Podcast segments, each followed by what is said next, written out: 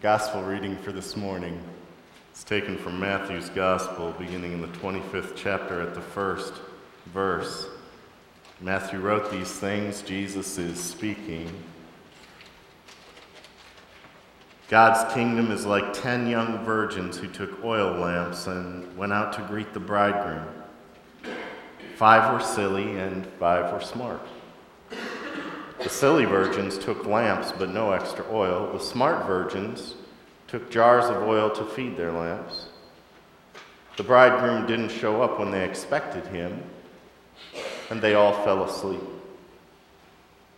In the middle of the night, someone yelled out, "He's here! The bridegroom's here! Go out and greet him!" And the ten virgins got up and got their lamps ready. The silly virgin said to the smart ones, "Our lamps are going out. Lend us some of your oil."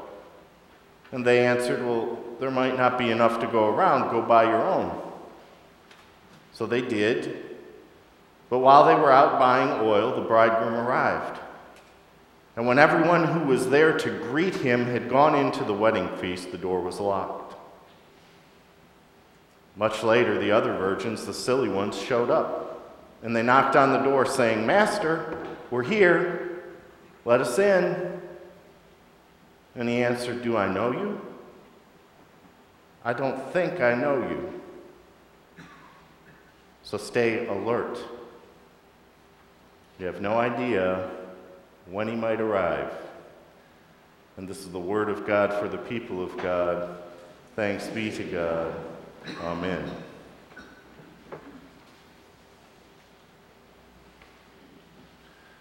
Would you pray with me, please?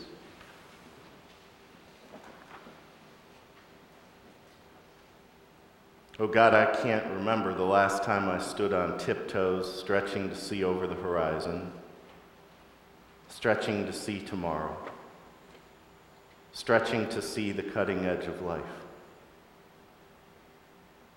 Many times I am complacent and just view life from my easy chair. I'm content to let life come to me, taking whatever comes, no matter with what I must deal. O Lord, shock me out of my easy chair. Get me on my tiptoes again. Put me at the edge of your creative work. Help me affirm my faith. Help me to speak to others about Jesus. Help me share your love. O God, in advance, I thank you for tiptoe experiences. Amen.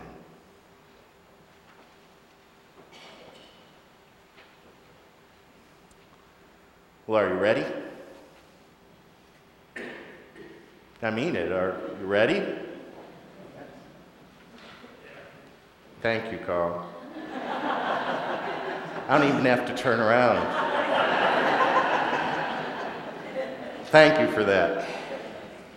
You know, I suspect that you've been asked that question numerous times in your life. It may have to do with taking a test or getting ready to come to church or preparing for a driver's license exam or, are you ready for football?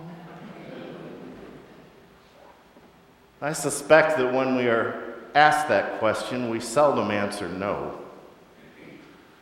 It really isn't the answer that our loved ones and friends or our bosses especially want to hear from us.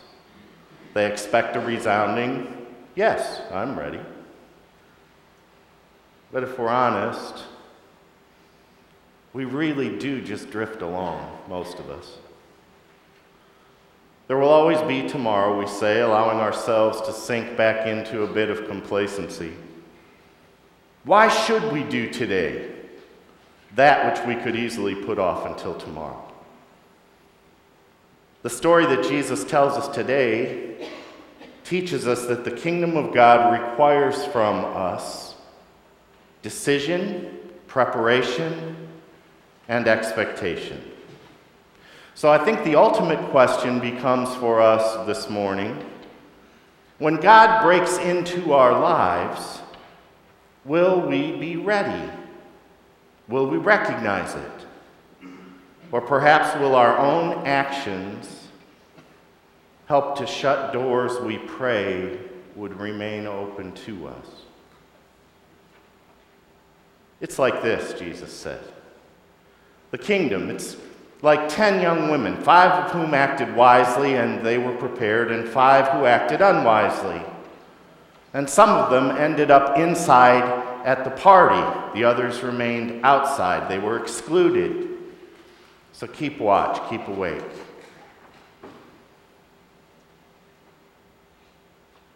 Now Matthew five, forty and forty-one tells us this. Jesus teaches, he's speaking. He says, if anyone wants to sue you and take your coat, give your cloak as well.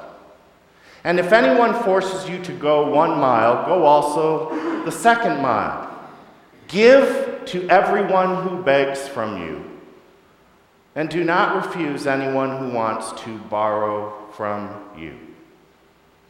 Those are words on Jesus' lips twenty chapters earlier. So I think we're to take from this that at the heart of Jesus' message lies a generous God who invites us to practice generosity even at some great cost to ourselves. So in light of this earlier teaching, I would propose to you this morning that the behavior of the supposed wise maidens is terrible. Don't they care enough to share? What about their sisters? Those left behind, those outside, those who are excluded, their friends. And take a look with me for a second at the behavior of those who are left waiting just outside. What do they do? They try to get it right, don't they? They went off to the market in the middle of the night to somehow find someone who would allow them to buy some more oil, and they get some, and then they return, and they knock on the door, ready now, but the door remains closed to them, and inside are the ones who did not give generously, and outside is a group who are experiencing rejection even though they tried to rectify their shortcomings. So how does this make sense to us this morning? Jesus sums up his story with these words. Stay alert. You have no idea when he might arrive. Did you really listen? Notice, please, that Jesus does not mention oil or how much you should bring. His criticism is for those who fall asleep. His big warning to the disciples is to stay awake, to be ready for what is at hand, to be engaged with his presence and with the presence of the kingdom all around us.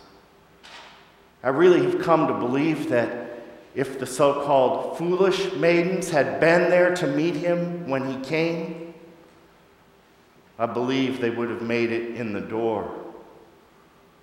Their preoccupation with something that did not matter cost them being present in the moment at hand. Now we're near the end of Matthew's gospel, toward the end of the church year ourselves. And this is a kind of story about endings. Time became up. It was very shortly after this in Matthew's Gospel, the next chapter to be exact, that Jesus shares the Last Supper with the disciples, and then he heads out into the garden to pray. And he takes Peter and James and John, and he asks them to wait with him and stay awake as he prays. Now the disciples, who not too long before had heard this story and the command to stay awake, go to sleep. They go to sleep as Jesus struggles with his fate and prepares for the end of his life. Three times He had to awaken them. They are not ready. And the third time, he tells them that the betrayer is at hand. Life, folks, cannot be endlessly deferred. There are opportunities that come to us that do not come again. And as we age, we get to a point where we can only live with our regrets and our disappointments. There is not time, nor is there the ability to relive, undo, or repair what we have said and done. Our choices focus our life's direction.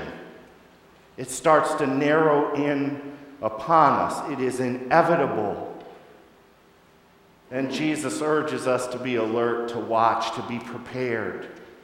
For the time in which we live at this moment may be a time for decision. It may be a time for commitment. It may be a time for action. On this Veterans Sunday, I want to thank those who have served for your service. It seems to me that you have lived this kind of watchfulness, perhaps not out of choice, but out of necessity.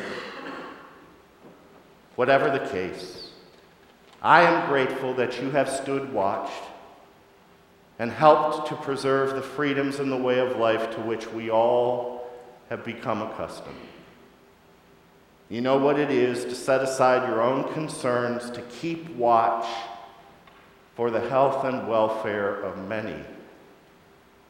I believe it is the high water mark of service to humankind, and I am grateful for your presence here.